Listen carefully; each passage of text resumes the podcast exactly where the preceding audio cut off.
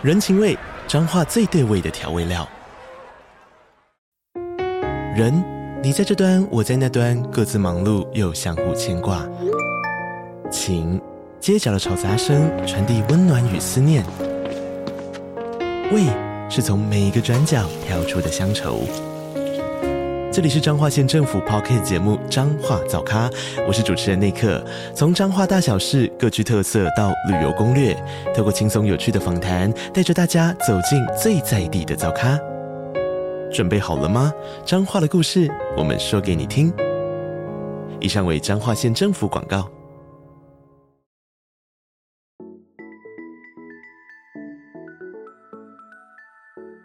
大家好，欢迎收听斜杠杠杠杠，大家来开杠。我是小王，我是威廉。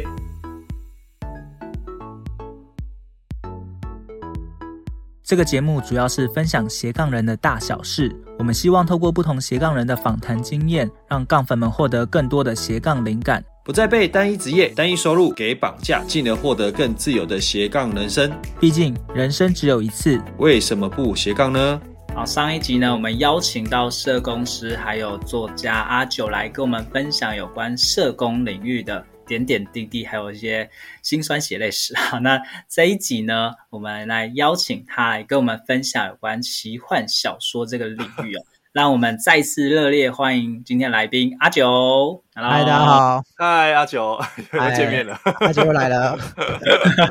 对，那因为这一集可能有一些新的听众啦来收听，所以可以再请阿九简单介绍一下你自己的背景吗？嗨，大家好，我是阿九，就是那个阿阿那个阿嬤的阿，就那个阿九是数字九。那其实阿九是我的，应该说是笔名。那 我, 我的本名叫王成宇。那其实我在用王成宇出书的时候，很多人问出版社都问说，你确定要用本名本名出书吗？那我说，哎，我看到一线作家大部分都是用本名啊，所以我也要用本名。那最一开始我是写小说的，那今年开始我有就是回到我的本行，写一本跟社工有关的书啊。对，嗯嗯，对，大概是这样。所以所以阿九最早其实是写奇幻小说开始，然后最近才写社工的书。这个，所以上一集我们已经聊完有关社工的书，也欢迎大家去购买他的这一本书哦。那其实，在早期呢，呃，我听说了阿九是很早很早就开始写小说了嘛，然后国中好像写短文，后来二零一二年开始写长篇小说。但是好像中断了，拖稿拖很久，就是他写书的啦，就是我有看你自己写的，就是要不拖稿十年，要不三周内完成一本十万的书。哎，你为什么之前可以拖稿拖那么久，然后现在怎么可以那么快就产出了？三周就产一本，对比 A I 还快。其实以前写文的时候会遇到很多彷徨，就是、呃、因为你知道，不知道大家知不知道冒牌者症候群？嗯，对，它其实是一个。它其实是跟管理比较有关。那其实最开始写作的时候，其实我算运气很好，在写呃活诗小说是在 B B S 上面连载。那其实可能连载一段时间以后，其实就反应还算不错，然后也有出版社找我。那那时候其实我会怀疑说，哎，我真的自己有这么好吗？然后加上工作那时候刚好遇到一些挫折，所以那时候我的做法，其实我现在很后悔，就是那时候我是啊出版社的约我都都婉拒。那我后来就说，那不然，那不然我我自己觉得我工作遇到瓶颈，所以我我就花一点时间休息，然后去准备考，准备好国家考试。那等于中间都休息很长一段时间啊，一直到去年的时候，因为刚好有刚好家人过世，那家人在病榻前还是跟他是他是看着就是我们家人，然后说他的这一生都没有遗憾，感谢我们。那当时候我的想法其实是哇，就是我其实我很佩服他是。他在死前他能够这么坦然说，哎，就是我这一生都没有遗憾。那我想啊，如果我明天出去被车撞死的话呢，什么事情是我在断气那一瞬间会觉得啊好后悔哦，什么事没有做很后悔、嗯、啊说啊可能是写作吧。啊我就去年把我那篇长篇当时写的半年写的五十万字，我就把它就再花半年把那五十万字凑一百一百万字把它写完。那写完以后我觉得哦好像又还可以写什么，就开始写就是刚刚讲的奇幻小说《我不是怪物》，然后写完以后，然后出版社也找说，哎，那你要不要来来试试写社工的书？就等于是就这样一直一路一路真算接的蛮顺的啦。对，啊，就那个那个被打开了，对，那个被打开了。那为什么三周就写完？是因为因为第二本书其实是写我社工的书嘛。那因为毕竟白天都在做这个工作，然后晚上就觉得，哎，就是就跟就跟加班一样，就不自觉就三个礼拜就把它花就把它写完。只是 那, 那三个礼拜我很我很错乱，所以哎，现在不是十点多了，为什么还在上班？我我我我到底我在我是谁？我在哪？我在哪里？对，怎么还是一样的字？而且还是写工作上面相关的东西。欸、你是把工作日志抠下来，然后去写。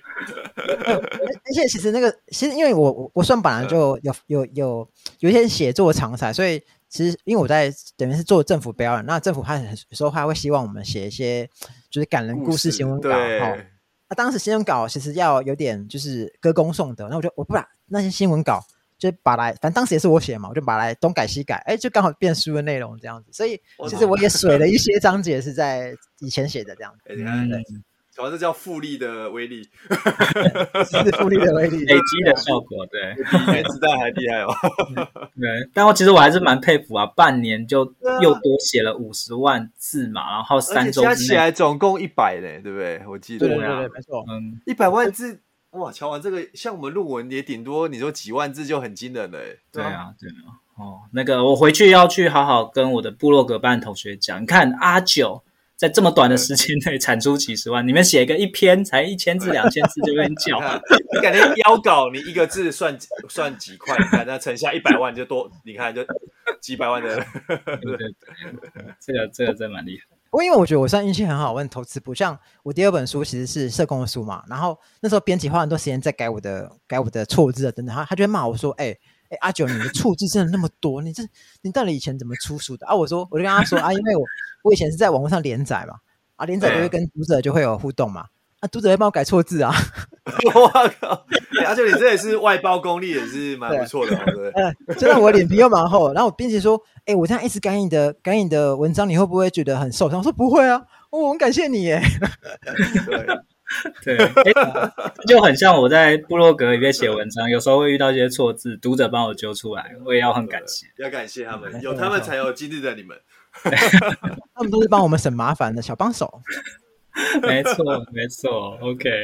好哦。那呃，所以第一本书呢，其实是跟奇幻小说，但是我相信应该有一些听众可能不是很了解到底什么叫奇幻小说，什么叫科幻小说，哦、还有些魔幻小说，到底他们的差别在差异在哪里？对对对。然后为什么你想要写的是奇幻小说？哦，奇幻小说，我我我觉得先简单分类，因为奇幻它又分什么轻奇幻跟西幻。那简单讲，奇幻就是跟魔法。跟种族跟剑有关的，剑是指那个刀剑剑哦，不是骂的那个剑哦，就是魔法种族跟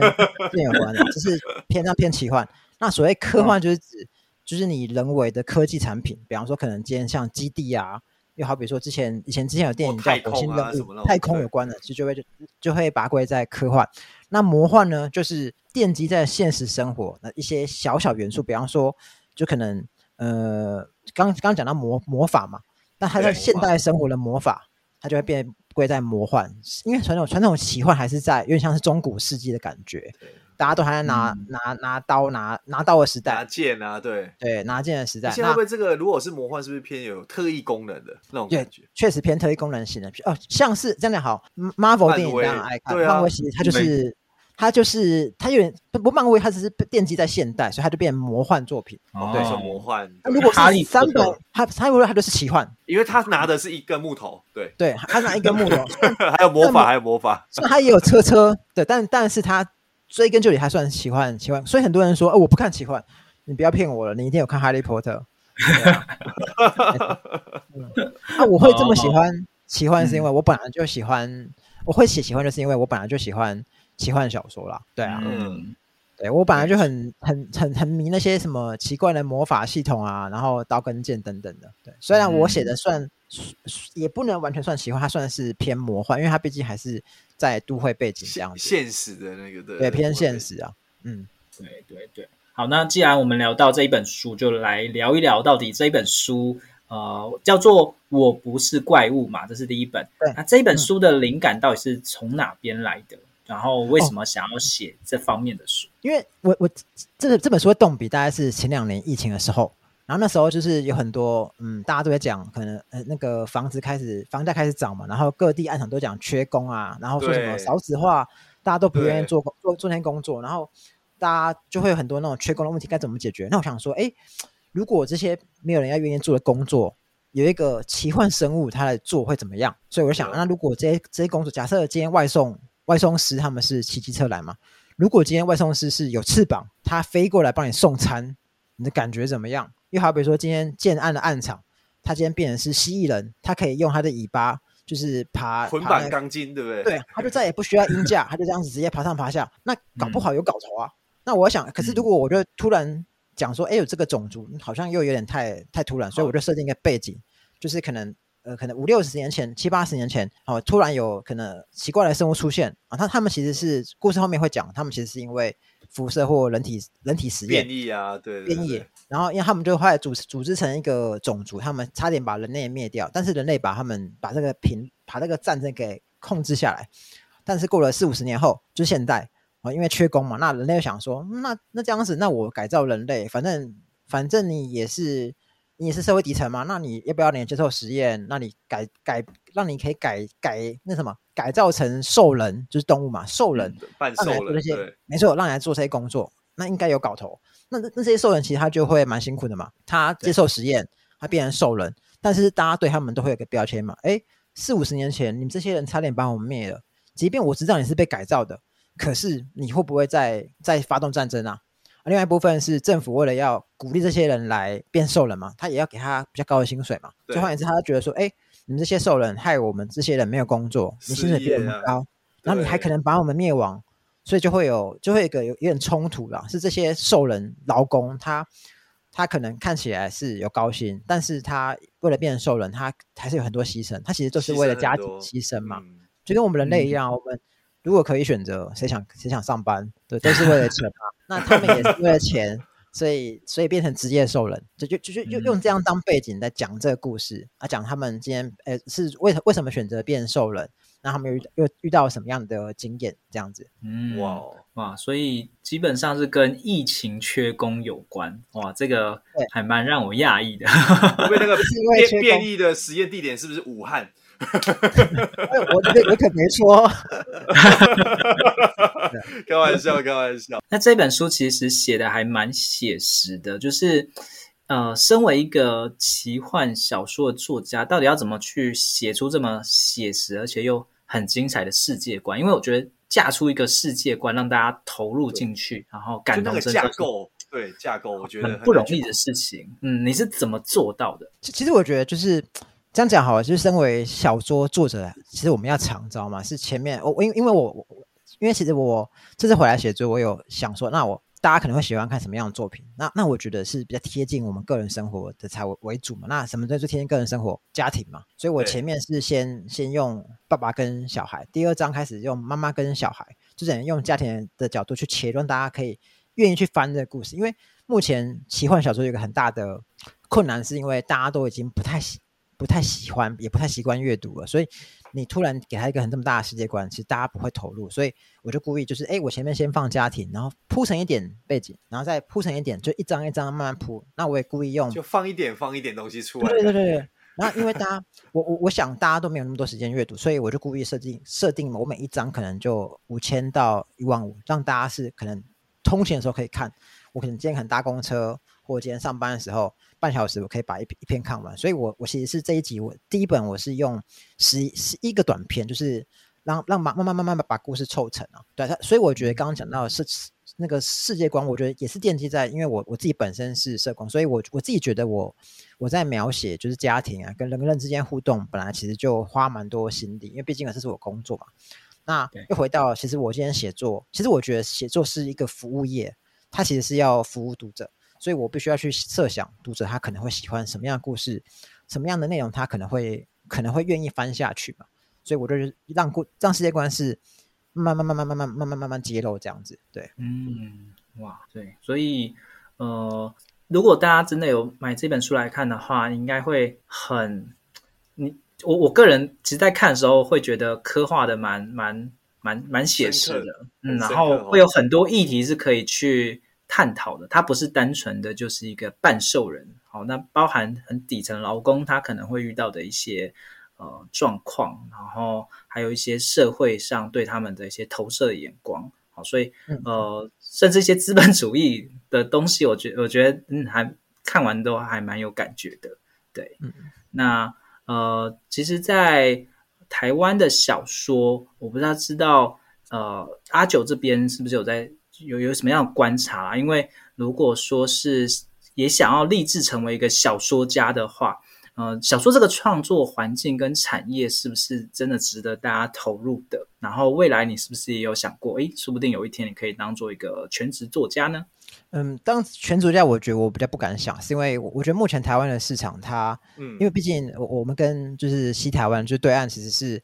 用同一个语言嘛，虽然他们是用简单，我们是繁体嘛，所以其实我们对手其实其实蛮强的，说实在话他们的作品其实更多元。那台湾目前是有点萎缩，它其实还是以纯文学为主，就是以线上比较大家的就是做做能够 有, 有办法就是以小说为生或以创作为生，都还是以偏文学属性的为主啦。那如果今天是以小说创作来说，其实是比较难谋生的。 你, 你可能要转转换思转换思思维，是你可能暂时不要想说 拿, 拿它来维生，但你可以把它想成是年终，因为一年固定出个一两本，你一年可能会固定多个几万块、呃、如果运气不错可能一十几万的收入这样子。嗯，那对，我觉得 它, 它, 它是很难成为你谋生的工具。像比方说、呃、早期我们一起创作的伙伴，有人他后来变成是台湾轻 小, 轻小说界的算是至少前五或前三，但 后, 后面、嗯、没错，但后面 他, 他没在创作，他跟我们讲他出了一二十本书，但他的稿费摊下来一个月也不过才三四万， 但, 但他花那么多时间在创作，所以他后来他是 转, 转投资，他自己变动画公司的老板跟或做游戏啊，所以是以小说创作来说，我觉得是比较难难谋生。但但我觉得呃，写小说还是有他的不同的的的的爽感啊，因为毕竟你是造物主嘛，你是个 God， 你是创造一个世界，然后你还是可以培养你的读者。他如果你今天想要成为自媒体，或者是你, 你, 你, 有你有圈粉的能力，其实我觉得它是一个有机会圈粉的一个的的的一个工作吧。对，对，它它确实是有机会。那其实以出版社目前的现况来讲，因为呃目前的书是算是相对比较萧条，所以他们也不太敢签新作家，他们都还比较比较愿意打保守牌。所以你要要愿意让读者注意到你，其实我觉得是你反而先不要想急着要出书，你你反而是需要可能要不去投文学奖，先。先得名以后，要不就是试试水温，对对，要不就是圈先圈粉。你先想说哪些领域是可能是你比较擅长的，嗯、比方说以台湾目前来讲，最容易圈粉的小说其实是 B L， B L 那是什么呢？就是 Boys Love， 就是讲就是男生爱男生，对，哦，还有爱情的啦，就是偏爱情啊，尤其是还是要男生对男生哦，嗯，对，没没错，然后。B L 是目前就是最容易圈粉，它它圈粉极快，那快就对。非常快，然后 据, 据我就几个就是非常喜欢 B L 的 的, 的朋友的说法是，他们觉得 B L 的作品里面不会有绿茶婊，所以他们非常喜欢。像我有这个世界，有两种世界，又是绿茶婊呢，可能要解释一下，就是就是就是比较讨厌的第三者。他们觉得男生爱男生故事很单纯，大家都是帅哥，赏心悦目，对，这样就够了，对不对？对, 对他们觉得他们觉得比较喜欢单纯，这是最容易圈粉的。那其实以我创作的领域来说，其实奇幻算相对比较偏冷门的啦。哦，对啊，哦，领域来说，嗯，对对对。但是国外是不是又不一样啊？感觉在国外又是又奇幻又是一种对。不不不过这这有一些奇幻有一个因果上的的的逻辑是，到底是因为奇幻在国外很红，还是因为进来台湾的有名作品都是奇幻？比方说《哈利波特》，它就是一个进来台湾很有名的奇幻。哦，对啊，对啊，对啊，就我们印象中就觉得，哎，感觉国外都很爆红，对啊。对，但其实主力还是在比较偏家庭、社会，比方说可能人与人之间、职场的小说，或者是爱情相关，其实还是故事的，还是市场的主流啊。嗯，主流。所以其实就跟就跟就跟工作一样，其实你要想你的 T A 是什么，小说确实也也是要去思考，哎，你的 T A 是什么？就是你，我就认为每一个创作者，尤其是小说创作者，初期你必须要去，还是要去迎合市场，你要去注意。哪些文体是比较多人销售榜上的哪些 作, 作品是比 较, 比较多人看的嘛？你先写这样的东西，等到写一段时间才帮他写自己想写的。像我刚刚提到说，我们朋友里面有一个是轻小说，他算是 前, 前五前三。那他以前他其实他最想写的，他写的不是轻小说，他其实最想要写的其实是偏校园霸凌，因为他他自己他小时候被霸凌过，他想要写就是偏校园霸凌类的，但他发现。这种故事太残忍了，没人看，所以他就写就是后宫后宫小说。然后 他, 他有说过，我要让别人看到我的霸凌小说前，我不需要让别人先注意到我，所以其实写小说它其实也是需要去注意、啊、有一些步骤性。 对, 对对对对，没错。嗯，对，后宫的霸凌这个好像真的比较有甄嬛传啊，甄嬛传那种感觉会比较吸引到大家、哦、对、嗯啊、但是像阿九一早就刚开始的时候平台是用 P T T 嘛，那现在是不是有什么样的平台可以建议大家，如果想要多圈粉然后或是受到一些关注的话，可以从哪些平台开始？其实有蛮多不同的平台，像、呃、P T T 它是一个很好的途径，但 P T T、呃、目前 P T T 算是有点式微啊，因为用的人越来越少。 对, 那 对, 对然后另外一部分是 P T T 它的受众也偏年纪偏比较长，年纪比较大。对对，但, 但因为以我来讲，我自己是 P T 的爱用人，所以我我我自己确实是以 P T 为受众。比方说我想象、嗯、P T 确实就是用的人可能是三四十岁的人比较多，所以我写比较多。当我今天放的是偏家庭偏婚姻类，我就把它放在那。那如果你写的是比较 happy 比较 young 的比较年轻的人，我就会建议放比较年轻的平台，比方说像 Dcard 它也会有一些地方是可以连载的、哦、比方说可能香港有一个叫、嗯、Penana， 它, 是 P, 它的拼法是 P E N A N A，它是一个香港的 小, 小说平台，那它那边就适合放比较偏年轻的东西、嗯、那台湾也有一个叫 E P 小说，它就是它，但它就会比较文艺类的，就变成是你要去，因为平台其实蛮多，大家去看哎，有哪些平台，你去注意那些平台都是以什么样的作品为主。那如果刚好你是属性是比较偏，假设你偏确实 你, 你是偏文艺的，你就可以把你作品放在刚刚讲的 E P 小说、嗯、那如果你觉得你的作品是比较偏年轻的，你就要考虑把它放在年轻一点的平台。对、嗯哦、所以看那个 T A 而定啊。对对对对，没错没错。嗯嗯 ，OK， 那呃，其实有一些小说，尤其是奇幻或魔幻这些小说啊，呃，不只是小说，它可能还会再发展到周边的，甚至是变电影啊、电玩啊等等的，好像这样子会比较受到更多人的关注。我不知道阿九这一块有没有观察，或者说，哎，未来是不是也有期望说有？以后可能我们要对叫你要叫九岛了，九岛。我直接回到一件很很残忍的事情，因为我觉得就是像大家不知道有没有听过静文学，就是静文学大奖，它是就是等于是改编类的大奖。那前几年出了一篇，呃，这这一两年有一个八尺门的辩护人，哦，有有有 Netflix 有上，对对，没错。然后同样作者他也写了童、呃、童话世界，对，那他、嗯、他当时他就是投就是静文学的呃小说奖。那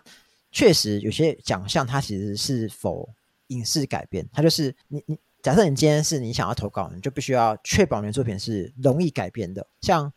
刚讲的家庭爱情类的确实是容易改编的，所以像像我的奇幻就是算相对比较吃亏嘛，奇幻你要动画嘛，不太不太可能啊，所以我找半兽人没错啊，没办法叫一个一般人演，你长得很像半兽人你来演，哇，你这侮辱人是不是？你霸凌，你霸凌去了所, 以所以我自己反而就 我, 我就不会想那么多，因为我当时写那部我就没有想说啊，就是有改编或什么， 我, 我觉得可能有有有些有的机会是有机会漫画化，但是它必须要卖到一定质量、哦、对，但是因为小说其实没那么好卖，就是就是我我我跟大家分享是，哎，我我是我以社工的身份我写了一本书嘛，跟我的小说、嗯、我社工的书的销量应该应该明显比小说还要好很多，我社工的书的销量其实是是可以进排行榜的、哦、但是小说的东西很难哦，因为小说同期受众真的太比较小，对不对？而且而且它也比较杂，是你看哦，小说还有分很多不同的种类嘛，我看奇幻的我就买奇幻，我看爱情我就买爱情，所以它受众其实很杂，所以你不容易打进销排行榜，但你反而是专业书籍是比较容易打进的、哦，所以刚刚回到改编这件事情就变成好，那你就如果你今天想要你的作品被改编，你就要写出容易改编的东西、嗯、你就要以现实环境为，你就要大概要想好，我我我这个作品我就是以改编为我的目的嘛，那我必须要设定它是谁来拍，甚至你可以设定假设，我我觉得每个作者都必须要做都必须要做点梦，你要想想象，哎，我我我认为我男主角就适合吴康仁演，那我就要以吴康仁为蓝型创作一个去设定主角，对，而且你作品要让人家喜欢，重点是你的主角要讨人喜欢啊！如果你的作主角是一个讨人厌的人，作品绝对不会有人喜欢。你用偶像来想象你的主角，这是一件好事，甚至你可以用他当人设。你因为现在艺人这么多，网红这么多，你就抓几个你觉得很有印象、很有记忆点的来当当做你的作者的人设，主角的雏形啊！对对对对，这样其实会有有机会帮助你去设设定整个剧情这样子。嗯，对，考虑的面向很多哎、欸。对，那但目前就是以目前来讲是容易被改编成作品的，就是如果今天单纯就我爱你你爱我，其实这个有点太太拔辣了，所以你必须要融合一点就是社会议题，比方说八尺门辩护人他就是有加入移工嘛，啊、哦、对对，所以移工对，所以你可以去针对一些新闻事件来当做取材，用新闻事件来改编，因为他会今天被选为是新闻一定是受到关注的嘛，就是你可以用新闻事件 来, 来取材，然后想象哎、嗯，那这个事件你要怎么把它延伸成一个作品、嗯、对对，加入一些深度在里面，没错，是加入深度，然后甚至但也有很多人会有一个误区是他觉得哎，写小说就是天马行空创作，但其实不是，它就像是写论文一样，它必须要填掉。假设你今天你的作者呃你的主角他是一个警察，好，你势必要知道，假设你今天背景在台湾，你就势必要知道台湾目前警察他们是怎么样执勤的，他们有分什么样的制度。那如果你今天的主角是渔工，你就要知道，哎，他们大概是什么样工作环境、什么样场域，甚至你需要去渔港看一下渔船。真的去体验那个颠簸感，对，他也是需要去做功课的、嗯对啊、如果你写的越深入、嗯、越让人能够越让别人能够深入其境，那代表你的书就成功了一半。前面讲到你要有让人家喜欢的主角，然后你要很深入的刻画，台湾现在又很喜欢偏职人性的作品，如果你今天对一个职业的刻画很深、哦、那甚至那个职业真的是不常见到的职业，那它其实确实可以有机会让你的作品很迷人这样子。哦，对啊，因为我看最近其实 Netflix 其实有上几部戏，然后就是以职人的角度去出发，去改造这样的背景。对啊，嗯，所以如果要往这一块走的话，在一刚开始设定角色就要先想好，这样比较容易被改编啦、啊。嗯，对对对对对，我我我自己是我我个人是稍微务实一点，我我我就不会想要那么多关于改编，所以我我没有我没有站在这样子的目标去做出发点、嗯、对对对，因为我自己比较像是我本质还是偏社工，我小说对我来说是我的兴趣，它它 可,、嗯、它可能不是我我想要谋生的途径，我觉得它是兴趣为主，所以我也比较偏偏以我诶我想写我想写的东西为主，对，嗯，那当然当然当然我也有可能是可能改天过几个月突然发现我跑去投稿什么也不一定了，有可能我现在讲我说阿九怎么又出现了？不是说说好不碰的，那不是自命清高吗？嗯、原来也是阿渣，这也有可能。对，没有，因为因为阿九最近刚好那个贷款刚那个，马上马上投稿，马上投稿。但是小说他他他还是我我觉得他，我觉得可以分很多不同的取向、啊。你可以因为兴趣写、啊、你也可以哎、欸，你想要写商业化考量，嗯，也是确实。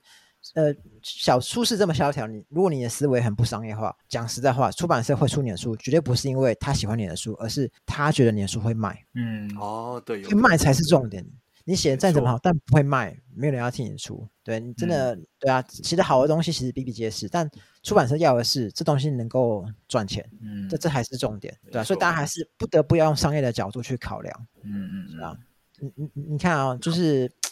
文人也是需要吃饭的嘛，写小说写小说也是需要吃饭的，这是很现实的，对啊，嗯、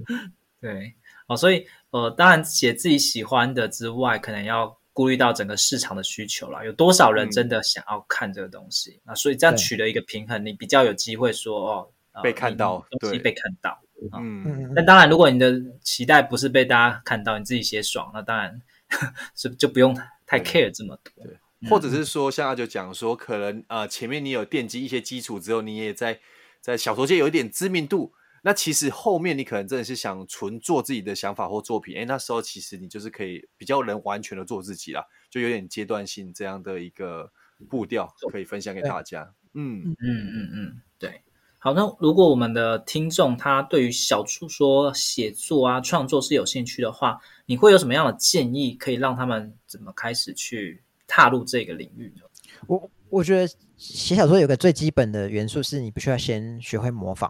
你你可能要多花，嗯、你可能要广泛的去阅读各种不同的文体，你要去素材、哦、对，你要去收集一些素材，然后你去你要去感受不同的作品，因为其实我我自己写小说的人，我会觉得其实文字它其实是有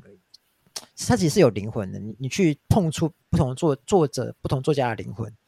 去思考，哎。哪些人的东西跟你有共鸣，你就大家可以写出那样子的东西，有机会写出那样的东西。但很多人在写小说，今天不管今天乔完布洛格版也是一样，很多人在踏入第一步都会很想很多，但你不要想那么多，就写就对了。就是写部落格其实也是这样，因为我早期其实也是靠写部落格，就是培养自己文字的习惯啊。就是你不需要花时间去写写部落格，才有办法。阿九比乔王更早出道。你还是要去培养自己，就是有习惯写写文字的习惯啊。就是写部落格它是一个，其实我的部落格是一个很好的练习的方式，是写部落格它你你你你今天写你写部落格你本来就很难是为了自己而写嘛，你写东西一定会有期待是写给人家看嘛，那对你你最开始你必须要去跟自己对话，你去整理你今天的收获，你整理今天在路上看到的某些东西，你每天花一点时间去去找哪一个哪一个笔记软体是你你熟悉你喜欢的，你每天记录一些新东西，然后开始记录，哎你这礼拜有想东西想写，有什么故事想跟大家分享，久而久之你就有可能从每天的收获的部落格变成的是一个长的文体。谁说你写部落格不能发展到写故事，你写部落格也可以发展到不同的东西、嗯、我其实我觉得小说创作只是只是文字创作的其中一门而已啦，它只是很小一环，说故事给人家看、嗯、或你今天教别人你的知识其实都是一样的东西，但首先你要先习惯阅读，你要先感受文字，然后去整理自己的心得跟心情，对吧、啊嗯？心得跟心情其实它是有点混为一谈的、哦。你的心得其实是你的知识的知识的精华嘛，你的心情其实也是你你你的你的思绪的精华啊你！你你你每天写，不要停，你不要只要不要停下来，其实都都都没有人可以说你今天会止步于哪里。有可能今天你写部落格，明天你变你变小说家，后天你变导演，有可能今天写部落格，明天你变成是什么学科的的职人，后天你就变成是四处讲课的讲师，这都有可能，对啊，嗯，没错、哦、所以其实从文字创作开始嘛，那、呃、小说其实也是文字创作的一环，那如果你对这一块是有兴趣的话，让自己每天去写一些东西，培养一些手感，然后让自己去有一些产出，这样比较可以、哦、真的深入到这个领域啊。然后我、嗯，但我现在还是蛮佩服，三周就写十万字，说不定过了三周之后，我们这节目上架，那个阿九就说在霹雳本，对，又又本书了，对，因为阿九说不小心又买一台车，压力越来越大，我知道一直写书书的压力，对不对？哦、高产量作家了嘛，来，人家一年一本，我一年十本的，每个月。好，那我们的。呃，节目都会请来宾送给杠粉一句话。呃，阿九这边有没有什么样的话是想要送给正在发展斜杠中的朋友呢？哦，我这句话有点长，可以吗？没问题，多长？以前我大学老师他有跟我讲过一句话，然后他说，就是每个人都有很多在在我们的人身上都有很多不同的选择。有，但当但我们其实可以排序什么是我们的 first choice 跟 second choice。当我们今天选择了我们的 second choice， 我们就只能过我们的 second life。当我们今天选择了我们的 first choice， 我们就有有机会碰到我们的 first life。在我们人生很多交叉口，我们都会选择越要放弃。但很多时候，其实你你不要放弃。像我一直很耿耿于怀，是大概十几年前的时候，我刚开始写长篇小说的时候，那时候其实有很多机会，出版社找我，我我总是会想说，啊，那时候如果我有答应。出了我可能现在可能现在不知道可能出了一二十本也不一定，对，也有可能今天变成、嗯、我我就变成是可能不只是社工，我可能甚至有可能变导演或什么也不一定。那我在想，哎，对梦梦面对自己喜欢的事情，就是其实是不要停下来，你你不要不要轻易放弃，就是你不需要确保自己当你喜欢的自己，然后做自己最想要选择的路。所以任何尝试，你就像是我们那个时代有个店叫 Yes Man， 严允先生，就是你，你不要放掉任何就是学习的机会。嗯、当别人给你一个机会，或可能你可能觉得是苦难，为什么你要丢给我？但你说 Yes， 你可以多学到一点东西。所以我觉得是要努力去掌握自己的 first choice， 不要让自己后悔的机会。对，嗯、哇哇，对，所以大家在发展斜杠的时候，也是尽量就是挑你的 first choice， 你才有机会过到 first life 嘛。那如果委曲求全选择 second 或是 third 的话，当然你就只能选择第二跟第三的。你想要的生活。嗯嗯，好，那今天非常开心可以邀请到高中同学阿九来跟我们分享。那听说啊，你也有带了那个礼物要送给我们的杠粉。哎呦，对，我我带加码加码加码，我带了我我的书啊，就是一本，呃、就是主要是我我们都被贴满了标签，这本社工的书籍。好，那我就是刚刚威廉说加码嘛，所以我也可以加码，就是就是把我的小说，就是刚刚讲的，我不是怪物也加码。就让大家来哇哇，要送出一本这样子。然后我不是怪物的续集，应该是明年会上，但是明年什么时候上我不确定，但预计可能有续集哦，会有续集。对，它它其实是三三部曲啊，你看写一篇长篇可以水个三部曲，嗯、哇！对，还还是学《天龙八部》来这个八部，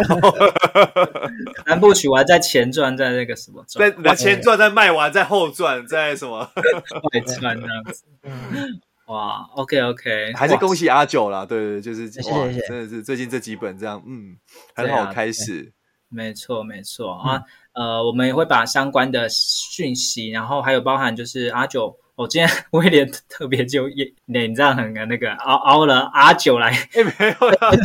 第二本书，我刚刚以为只是节目效果，真的只是节目效果，阿九太那个了。啊，不然瞧我们再再设计一下，对，有一些难度的，好不好？对，好不好？不能那么容易就取得第二本，好不好？对，对，没错，没错，对，好，第二本是要有难度的哦，我们先声明一下。好，好没错。那如果想要看啊，不管阿九的这个社工的书，或是奇幻小说的书哦，啊，我们到时候会在。啊，相关的讯息会贴在我们的 I G 啊，嗯、还有就是 Facebook 上，让大家有机会可以拿到这一本书哦。好，嗯、那再次谢谢阿九来跟我们分享这么精彩的有关社工啊，还有奇幻小说。嗯，阿九，其实我们、okay. 我跟乔王二十年前就想要邀你来先，你看睽违二十年，你看对乔王，对对 对, 對，因为乔王一直耿耿于怀，为什么不不早不对讲出来？你看，你看完完成乔王的心愿，他赎罪赎罪赎罪赎罪，希望到时候续集出来的时候又可以再次邀请他。哎呦这样就不用再等二十年，好不好？对 ，OK，OK，OK。好了，那谢谢大家收听今天的斜杠杠杠杠，大家来开杠。我是乔王，啊、我是威廉，哎，我是阿九，我们下次见，拜拜拜拜。听完这期节目后，你觉得哪一个部分对你有帮助或者印象最深刻呢？欢迎你在 YouTube 频道下方留言告诉我们，并且分享这期节目给你需要的朋友咯。还有请大家记得追踪一下斜杠杠杠杠的 I G， 我们会把这一集的精华重点以及来宾送给大家的一句话整理之后放在上面，帮助大家快速复习。 I G 搜寻斜杠杠杠杠就能找到咯。如果你也想要发展斜杠，我们在脸书上有个私密社团，你只要在脸书搜寻斜杠人交流区就可以免费加入这个社团，和大家一起交流更多的斜杠大小事咯。如果觉得这一集的节目不错，也欢迎在 Apple Podcast 订阅以及五星吹捧，或者在斜杠杠杠杠的 YouTube 频道订阅按赞追踪，并且开启小铃铛咯。